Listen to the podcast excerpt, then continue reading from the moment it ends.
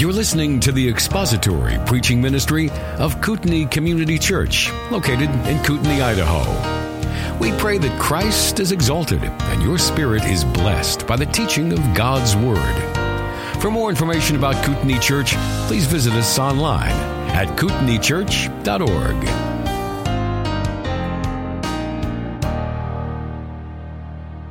The list of heroes of the faith that we have here in Hebrews chapter 11 gives us insight into faith as it, we see it displayed in many different ways over the course of many different eras and the lives of many different people in many different circumstances.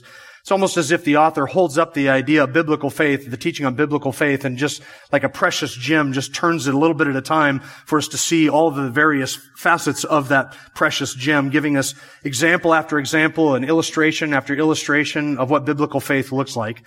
We see faith in small measures and in large measure. We see faith that is ex- evident in the extraordinary events of people's lives as well as in the extraordinary events of people's lives.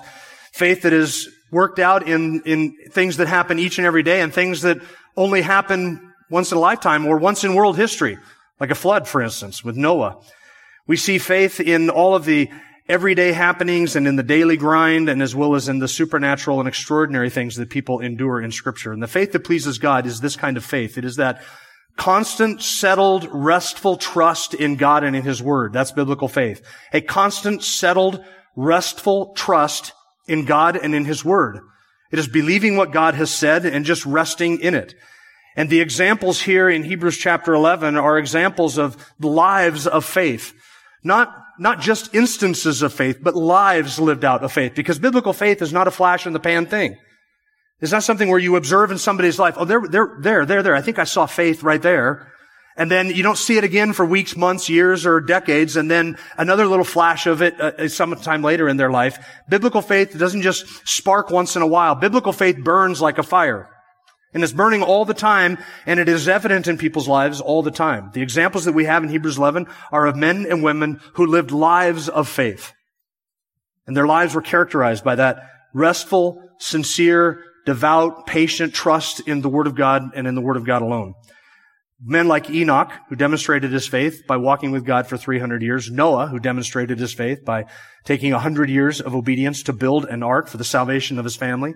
Abraham's life is a life of faith. Moses' life was a life of faith. Does this mean that these men never did anything sinful? Does it mean that there was never any glitch? There was never, never anything that they did wrong? No, that doesn't mean that at all. But it does mean that their faith was evident all the way through that. And even in their responses to their uh, incidences and issues of disobedience, they responded as men and women of faith. And last time we were together, we spent all of our time back in Genesis chapter 6 looking at the historical context for Noah because though we are going to look at Abraham and Moses later on in Hebrews chapter 11, we're still focusing on Noah. And we spent the time in Genesis 6 to kind of build the historical and, and genealogical context for Noah and the age in which he lived. Now we're back in Hebrews chapter 11, verse 7, focusing again on Noah and what the author of Hebrews has to say about Noah. The author of Hebrews doesn't give us a full ex- exposition of everything Noah ever said or did, or everything that can be learned from the life of Noah. And so I'm not going to do that. There are incidences in Noah's life and things about Noah that I'm not going to mention. I'm not going to touch on them. I'm not going to go through them. The incident with Noah getting drunk after the flood and what happened with his sons and the curses and the blessing. We're not going to cover that. Why am I not going to cover that? Because I'm afraid to cover that? No, I'm not afraid to cover that. The author of Hebrews doesn't cover that. So we're focusing on the things that the author of Hebrews highlights in the lives of these characters of faith. We're going to observe some details about Noah's faith. First, the nature of his faith and then the results of his faith in verse 7. So let's read together Hebrews chapter 11, verse 7. By faith, Noah, being warned by God about things not yet seen, in reverence prepared an ark for the salvation of his household, by which he condemned the world and became an heir of the righteousness which is according to faith. We see there the nature of Noah's faith. He was warned by God about things not yet seen, and he prepared an ark in reverence. We see there the nature of his faith that he had faith in God's word. His faith was a faith in what God had said, not a blind belief on things that are irrational or, or, uh, or uh, illogical. And second, it was an obedient faith. And then we see there the results of his faith. Three things, the salvation of his household, the condemnation of the world, and he became an heir of the righteousness which is according to faith. The nature of his faith and the and the results of his faith. And today we're just looking at the nature of his faith. Beginning at verse 7, or beginning at the beginning of verse 7, by faith Noah was warned by God about things not yet seen. Noah's faith was a faith in God's word. And this is essential that we understand this about the nature of biblical faith and what true faith is. It is a faith in God's word. It is a faith in what God has said. It's a faith in what God has promised. It is a faith in what God has warned about. It is a faith that trusts God even if the only proof or the only evidence we have is just the bare word of God. Because that is sufficient. And so biblical faith is a faith that trusts God and it is a faith that rests in His word. Noah was warned about things he had not yet seen. Noah did not build an ark just because he thought to himself, someday God may flood the world. I should probably build an ark. No, Noah had, apart from divine revelation, Noah had no reason to think God would flood the world. He had never seen that before. Nobody had ever said anything about that. He didn't, he wasn't reading the weather patterns and saying, you know, the meteorologist is saying we have 40 days of rain coming. I should probably build an ark and get ready for this. No, it was divine revelation that Noah trusted. The text says that God said to him, now we don't, we don't know what the means of that divine revelation is. It is possible that Noah saw a theophany, which is a, an appearance of the second person of the Trinity, the, the Son before his incarnation. It's possible that Noah saw a theophany. It's possible that Noah got a vision. It's possible that Noah heard a voice.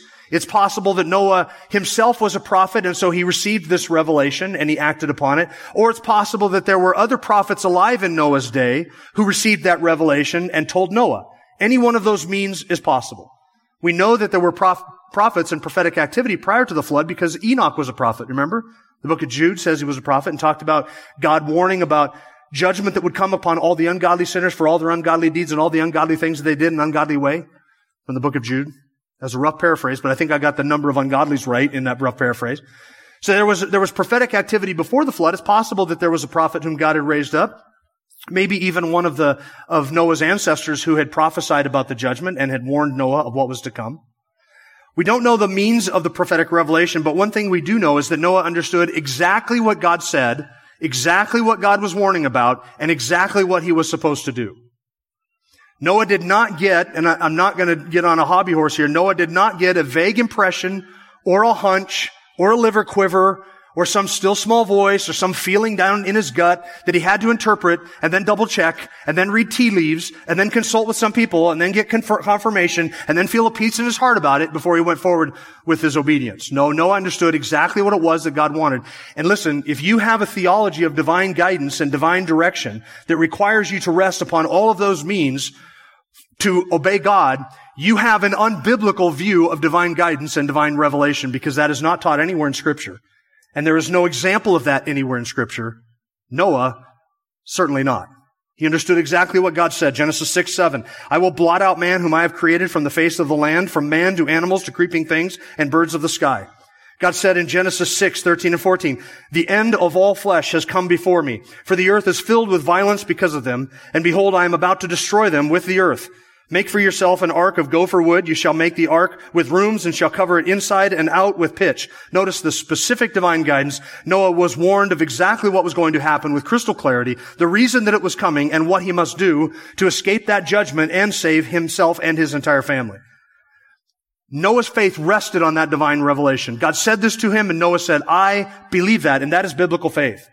Biblical faith is not believing something that is contrary to reason or contrary to proof or contrary to science. It's not believing something that is, is mythical that you have no reason whatsoever to believe is actually true. That's not faith. That's the world's idea of what faith is. The world says that the more irrational the thing that you believe in, the purer your faith is. The more illogical it is that, of what you believe, then, then the more strong your faith truly is. They would say if you invent the, the kookiest, stupidest, weirdest thing that you can possibly come up with in your mind and you really, really, really believe it's true and you put all your effort into really convincing yourself that it's true, man, what an example of faith that is. That's not faith at all. That's stupidity. That's not pure faith. In fact, if that is the definition of pure faith, if pure faith is believing something contrary to all evidence, then the people who are really truly the heroes of faith were the Sadducees and the Pharisees. Because they believed Jesus was a liar a deceiver, and did his miracles by the power of Beelzebub. And that was contrary to all evidence. Because everything from the Old Testament said told them what they should be expecting. The life of Jesus himself told them what they should believe. His miracles were evidence that his claims were true. So between the Old Testament testimony, the testimony of John the Baptist, the testimony of Jesus, his character, his life, his own teachings, and the miracles that he did, the fact that they crucified him means that they were believing and acting upon something that was contrary to all available evidence. So if faith is believing something that is contrary to all available evidence, believing something that is completely irrational, illogical, and untrue, contrary to reality, then the Pharisees and the Sadducees should find their place in Hebrews chapter 11, shouldn't they? For crucifying Jesus? But that's not what biblical faith is. Biblical faith is not believing things that are contrary to all evidence. Biblical faith is believing what God has said. Now, there may not be any evidence in the moment that what God has said is true. But God never says anything that is irrational or illogical or contrary to reality. God always speaks what is real and what is rational. It is never irrational to believe what God has said. Never. Therefore, Noah's faith was not in an irrational proposition because believing the God of the universe when he says something is in no way irrational. Now you say, what if what God says is something that we have not yet seen, is something we've never experienced, is something we've never observed, is something that we not, cannot necessarily test. What if God says something, then, then is it irrational to believe that? The skeptics would say yes. It is irrational to believe the word of God concerning things past, the creation of the world and the fall of man and a talking serpent and people walking through a, a, Red Sea on dry land. Those are irrational things to believe. And the skeptic would say it is irrational to believe what God has said concerning things that are yet future, judgments to come and, and spiritual realities and the existence of angels and the ultimate triumph of God over, over Satan and the destruction of this world and the establishment of a kingdom, a new heavens and new earth. It is irrational, the skeptic says, to believe any of those things because we've never seen them. So that's illogical. That's silly. That's irrational. That's unscientific. Now, by and large, these are the same people who suggest that you get your medical advice from Big Bird's Twitter account. But they think that we are the irrational ones. They think that we are the illogical ones, but we're not. Because it is never irrational to believe what God's word has said.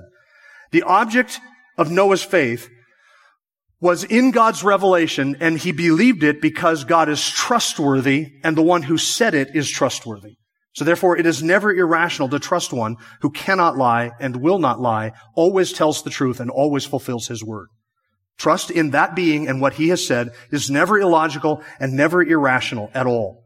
Noah believed what God said not because it made him feel good, not because he was comfortable with it, not because he had other reasons to expect that this would actually come to pass, Noah believed this not because it was convenient or heartwarming. I don't think it was any of those things for Noah. I think that the, the message that he said when God said, I'm going to destroy the earth and all living things in it, build a boat, get on it, I'll bring the animals to you, but I'm destroying everything. I, do, I think that that would have been tremendously disconcerting to Noah. He had to have had hundreds or thousands of close family members and friends and neighbors and acquaintances whom he knew were going to be judged in that flood. He believed it not because it was convenient or make him felt, made him feel good. He believed it because God said it. That is biblical faith. Noah had nothing to go on other than the bare word of God alone that this would happen. It is never irrational to take God's word at something. Now, Noah was warned about things not yet seen. That's the next phrase. By faith, Noah was warned by God. It rested on divine revelation. He was warned about things that are not yet seen. Now, what is it that is referring to the things not, uh, what does that phrase refer to? The things not yet seen. It has been believed by creation scientists in the past, I'm going back here a little ways, that what is, what is described here is rainfall before the flood.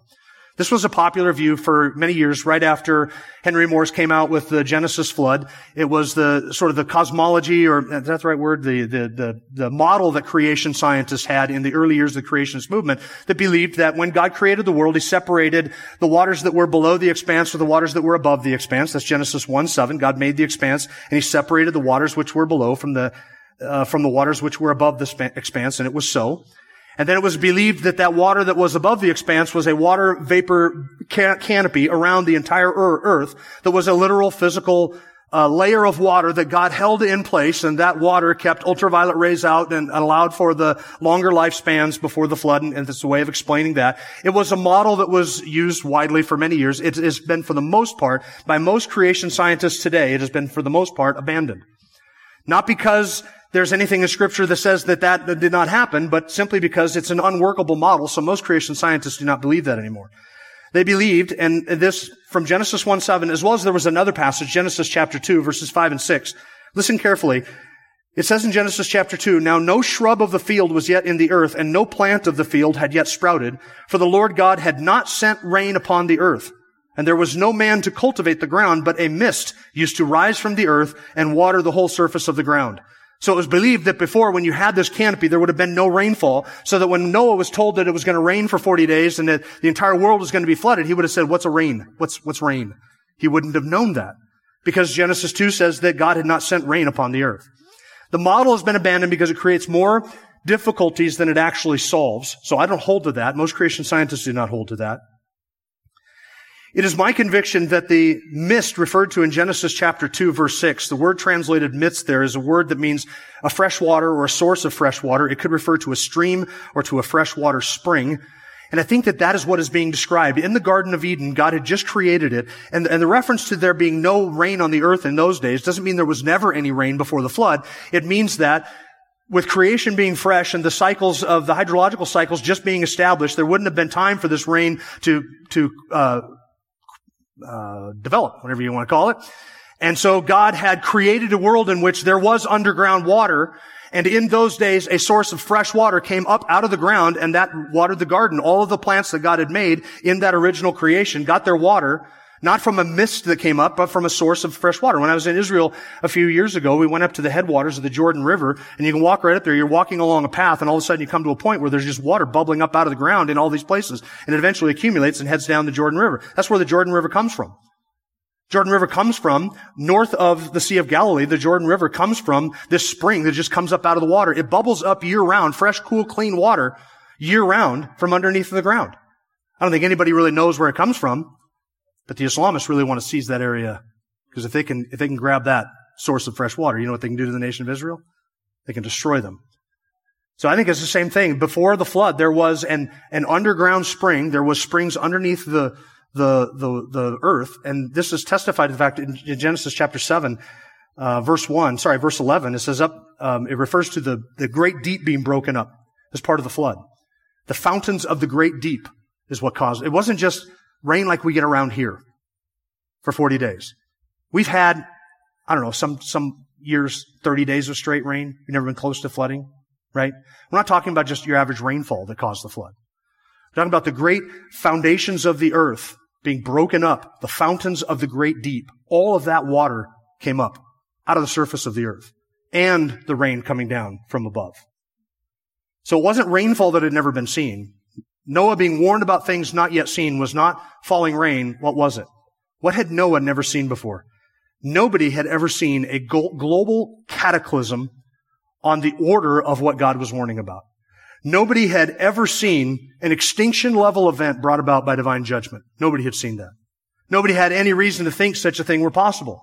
Nobody had ever seen the continental plates break up and begin to move, and continental plates begin to go over top of and underneath one another. Continental plates begin to collide with such force that it would it push mountain ranges up high into the sky. Nobody had ever seen that. Nobody had ever seen the great fountains of the deep break open and cause massive cataclysmic tidal waves and, and volcanic eruptions and destructions. Imagine what would happen if all the crusts of the earth's surface broke open and you saw these massive volcanic eruptions from underneath of the sea. What would happen?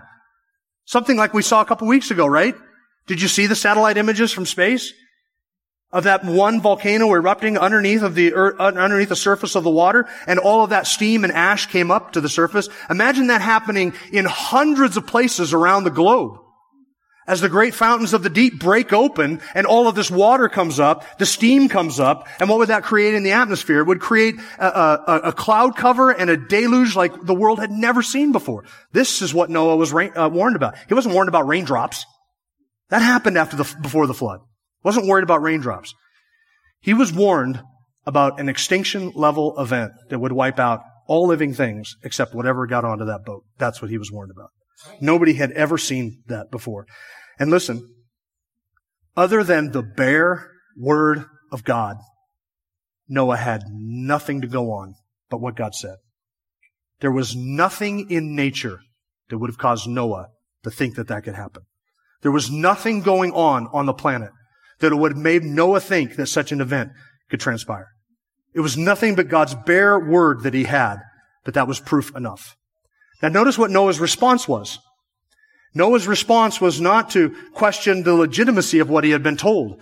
Noah didn't say, look, Lord, what you're saying is going to happen is completely unscientific. It goes against all of our scientific models. Nobody has ever observed this. The laws of physics do not allow for this. The laws of geology do not allow for this. We've never seen a judgment like this in the past.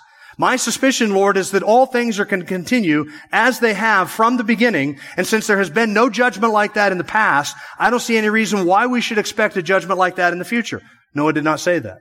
And Noah did not question the propriety or the morality of what God had told him. Noah did not suggest that God was unjust to judge all mankind in that way. Noah did not suggest that the punishment for this humanity was a little too heavy-handed.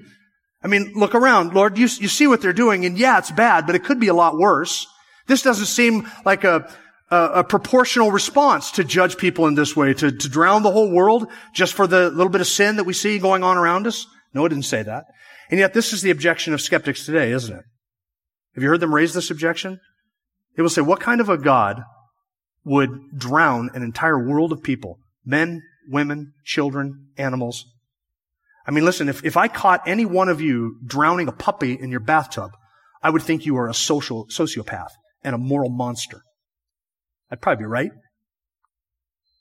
So what kind of a God? How are we to believe in a loving God who would drown men, women, and children, babies, infants, pregnant mothers. And we're not talking about a couple dozen. We're talking about probably hundreds of millions, if not billions of people on the planet at that time before the flood. Wouldn't that make God a sociopath and a moral monster? That's how the objection goes. Let me answer the objection for you. God is not a moral monster. The men and women living before the flood were moral monsters. And God is just, and He is a just judge, and he is righteously indignant against the wicked each and every day.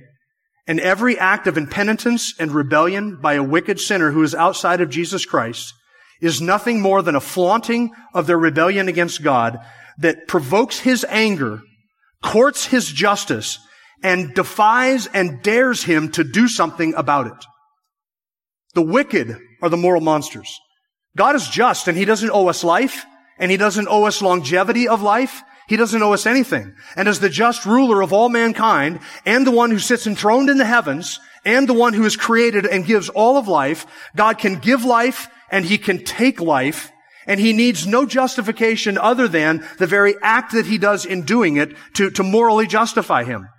Especially when we consider that God was unbelievably patient for 120 years.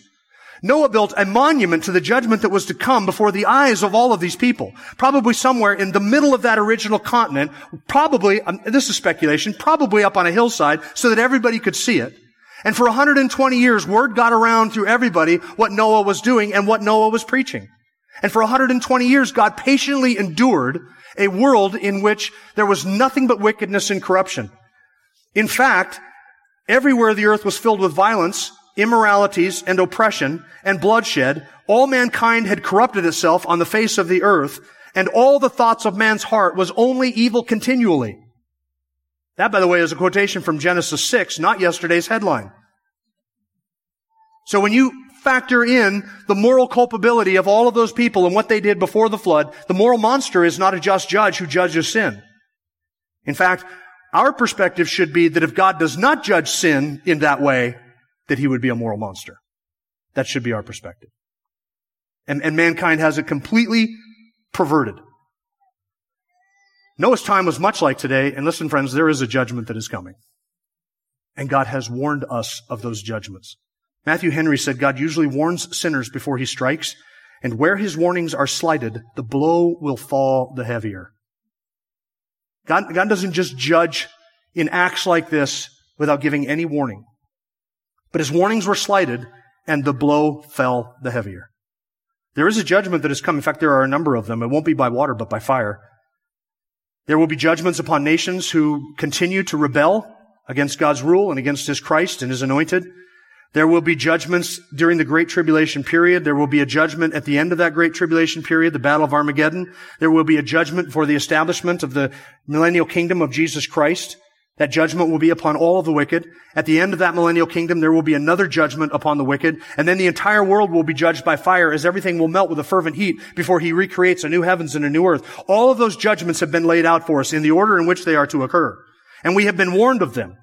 And God commands all men everywhere now to repent because, Acts 17.30 says, He has fixed a day in which He will judge the world in righteousness having appointed that judge, the Lord Jesus Christ, and he has furnished proof to all men by raising him from the dead. So God has announced the judgment is to come. He has told us the order in which these judgments are to come. He has told us who it is that is going to be the judge. And then he said, as a matter of proof, I'm going to allow that judge to die, and then I will raise him from the dead and bring him up and seat him at my right hand. That judge that is going to judge all mankind is also the only one to whom we can turn to escape that judgment for clemency. He is God's modern day ark. And if you are in him, you are safe. And if you are outside of him, you will perish, just like the world of Noah's days perished. One further thing we should note about this faith of Noah is that it was a faith not just in the promises of God's blessing, but also in a warning of God's judgments.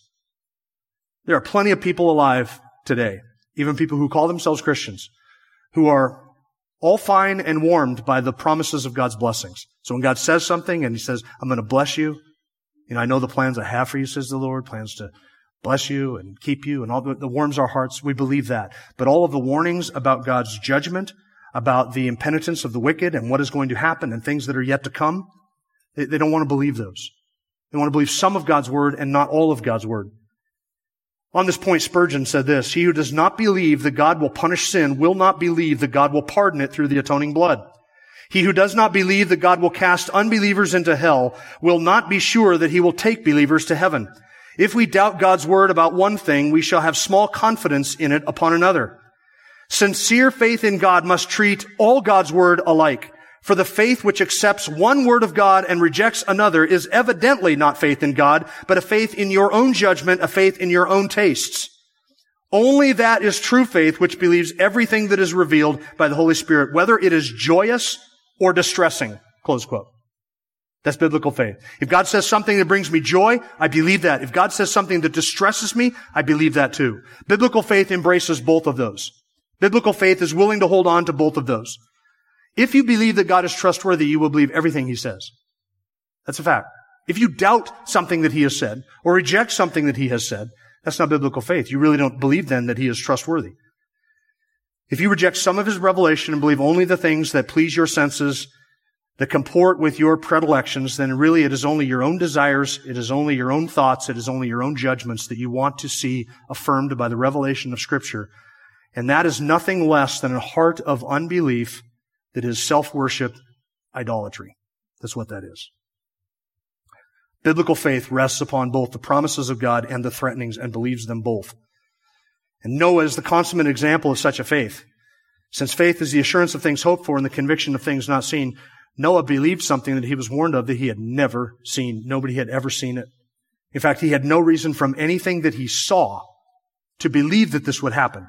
But he believed the bare word of God because God spoke it. Second, Noah's faith bore fruit in obedience. This is again with the nature of his faith. It was a faith in revelation and it was a faith that issued in obedience. Constructing the ark was Noah's work of obedience to the Lord. If Noah had not believed that God was going to flood the world, he never would have built an ark. If he had doubted that, he never would have spent his entire life and all probably most of what he had and all of that effort for 120 years constructing the ark while the patience of God waited in those days. But Noah believed God, and because he believed God, he went to work. It produced in him, his faith produced in him an obedience. And this is what we are talking about earlier in the service when we talk about faith being coupled with this obedience, the faith and the works. Noah's faith was not, yes, I will believe that, but I will do nothing about it. Noah's faith was, yes, I believe that, and therefore I will get to work in obedience to what God has said because I believe it. The faith was issued in obedience. The faith and the obedience go together. James 2, 17, even so faith, if it has no works, is dead, being by itself. The faith that is not accompanied with good works is a dead faith. James 2 verse 26, for just as the body without the spirit is dead, so also faith without works is dead. And James is arguing that the faith that does not produce good works, the faith that does not issue in obedience, does not result in obedience to that, is a dead faith. It's the faith the demons have. Demons believe that much. Demons believe that much and they tremble. At least the demons have this on you. They tremble at that. But if you're not even willing to tremble and not even willing to obey, then do you really have faith? James would say, no. You, you may say that you believe that, but that belief cannot save you. That belief cannot justify you. It's Calvin who said the faith that justifies is, the, uh, sorry, it is faith alone that justifies, but the faith that justifies is never alone. It's faith alone that justifies, declares us righteous, makes us righteous in the sight of God. But the faith that does that, the faith that accomplishes that imputed justification is a faith that is never alone. Faith alone justifies, but the faith that justifies is never alone. If Noah had not believed what God had revealed, he would not have taken God at his word. He believed God's word. And look at the attitude of his obedience in verse 7. It was in reverence he prepared an ark. In reverence is an interesting word. It's translated in reverence in the NASB. It's variously translated in other translations. But it, it has kind of a, a, a similar idea. King James Version says he was moved with fear. The New King James moved with godly fear. The NIV says it was in holy fear, and the ESV says in reverent fear. The word describes a pious care or concern, and I'm using the term pious in its older sense. Today we use pious as a pejorative, right? Oh, Are you just a pious jerk? Which means you're sort of an arrogant, pompous, self-righteous, overconfident jerk. The old idea of pious or piety had to do with a genuine spiritual devotion, a sober spiritual mindedness. So this piousness is a devout, God-fearing carefulness and precision in Noah's obedience. When it says he did this, he was moved in reverence. In the King James, moved with fear. It's a godly fear, a reverential fear that describes somebody who is holy and reverent and God focused in their obedience. It is an obedience that keeps God in front of the heart and of the mind and does the act of obedience to God because of the faith with a view to the one who is being obeyed. It is a holy reverence or a devout fear, a God-focused devotion. Noah was careful and meticulous in his obedience. So much so that Genesis 6 verse 22 says, Thus Noah did according to all that God commanded him, so he did. He did it. He, he left no, no stone unturned. He did exactly what it was that God commanded, wanted to leave nothing out of it. Whatever God had said, Noah did. The instructions to build the ark, probably given to him by divine revelation in some sense. He was told what the dimensions were to be. He was told what the shape it was to be. He was told how many decks it were to have. Probably a lot of details not recorded in scripture that God would have given to uh, Noah by divine revelation. And Noah was meticulous and devout and precise and careful in his acts of obedience. He didn't just say, you know, I kind of get the general idea behind this. I'll just build a boat.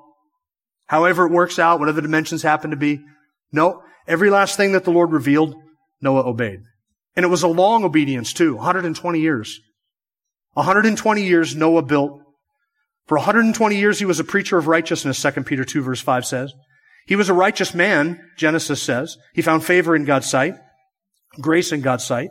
Genesis 7 1 says Noah was righteous. So he was a righteous man and he was a preacher of righteousness, which means he proclaimed a righteous message, probably describing righteousness and warning of a righteous judgment that was to come. So he was a man who preached righteousness. And then Hebrews 11:7 says he was an heir of the righteousness which is by faith. Righteousness characterized Noah's life. And that was his message, a message of righteousness and the judgment was to, that was to come. He built a monument to the coming judgment in the sight of all of those people right in front of their eyes. And do you think I ask you this. Do you think that the unbelieving world of Noah's day was sympathetic to his message? At all? Filled with violence and bloodshed?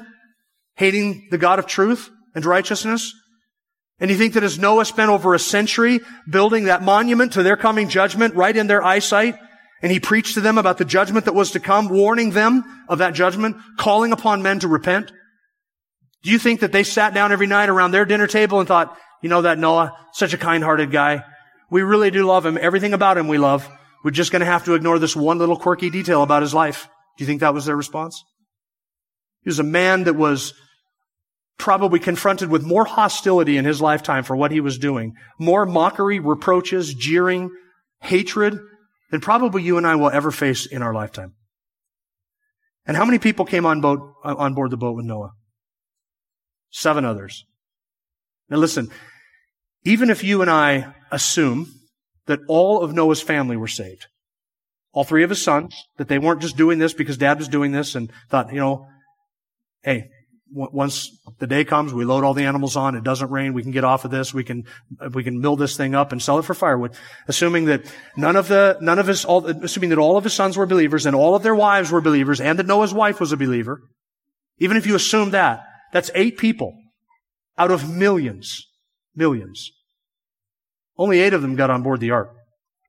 Not a single convert from all of Noah's preaching got on board the ark with him on that day. Not a single convert. That's not to say he had no converts. He may have had converts who died prior to the flood, but it is to say that there is nobody who was converted by the preaching of Noah who stepped on board the ark with him and his family. Genesis 7 1 says, The Lord said to Noah, Enter the ark, you and all your household, for you alone I have seen to be righteous before me in this time.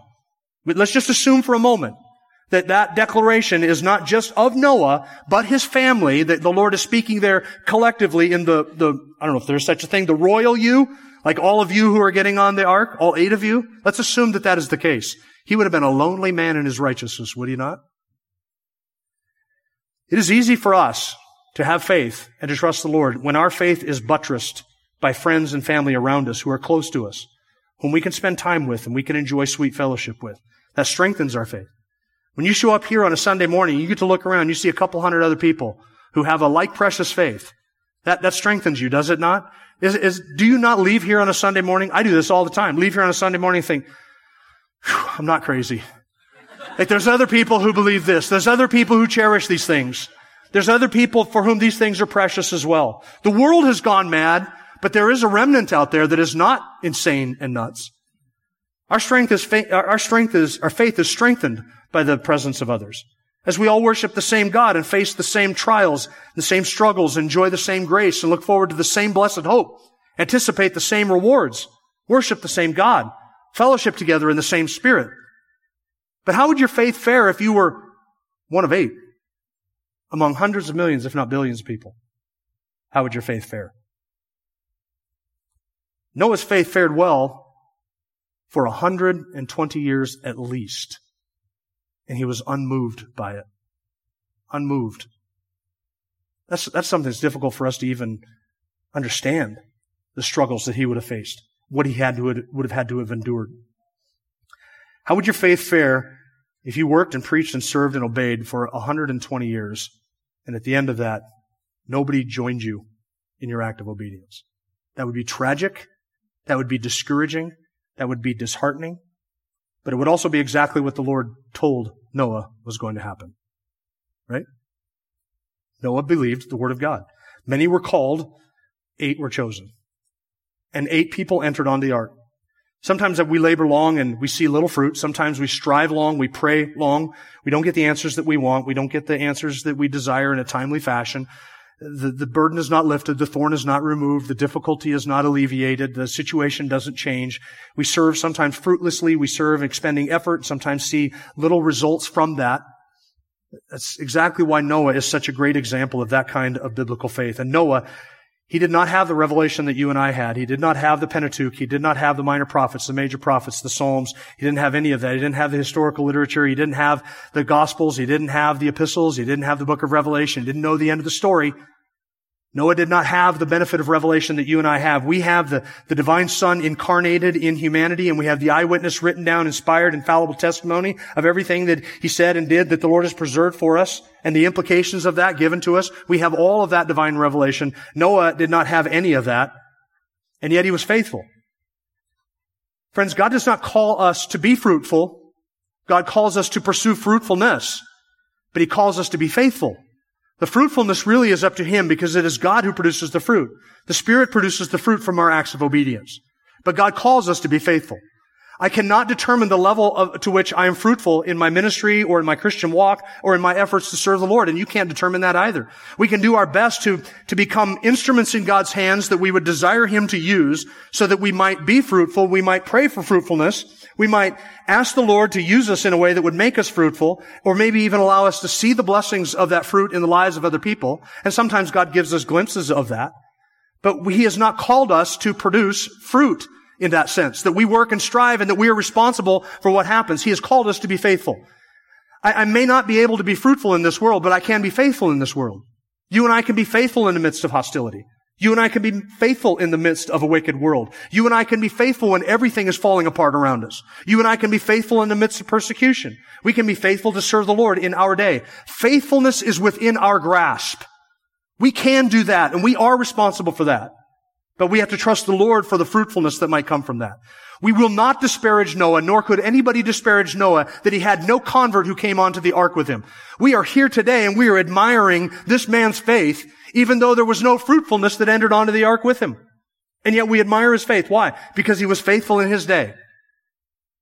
God did not use that to convert anybody and bring them onto the ark with Noah and his family. But that was not for Noah to be concerned with. Noah's concern was faithfulness. You got 120 years, build the ark, I'll bring the animals, be ready on that day, and on that day I will flood the world. You get on the boat, I'll shut the door, and I'll take you through the flood. That was what God called Noah to do. And Noah did exactly what God had called him to do.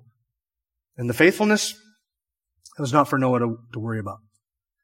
Remember the context of Hebrews chapter 11 again. I just remind you of the end of chapter 10. It's been a while since we were there.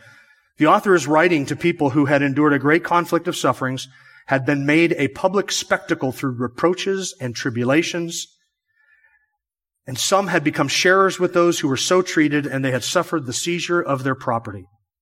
Which is why chapter 10, verse 36 says, For you have need of endurance, so that when you have done the will of God, you may receive what was promised.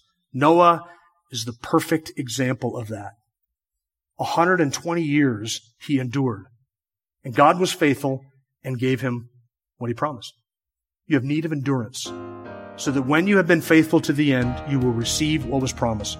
Noah was faithful, Noah endured, and Noah received what God had promised, which was the salvation of his house, the damnation and condemnation of the world, and he became an heir of the righteousness which is according to faith. And that's next week. We'll look at the results of Noah's faith. Let's pray. Thank you for listening to the latest podcast from Kootenai Church.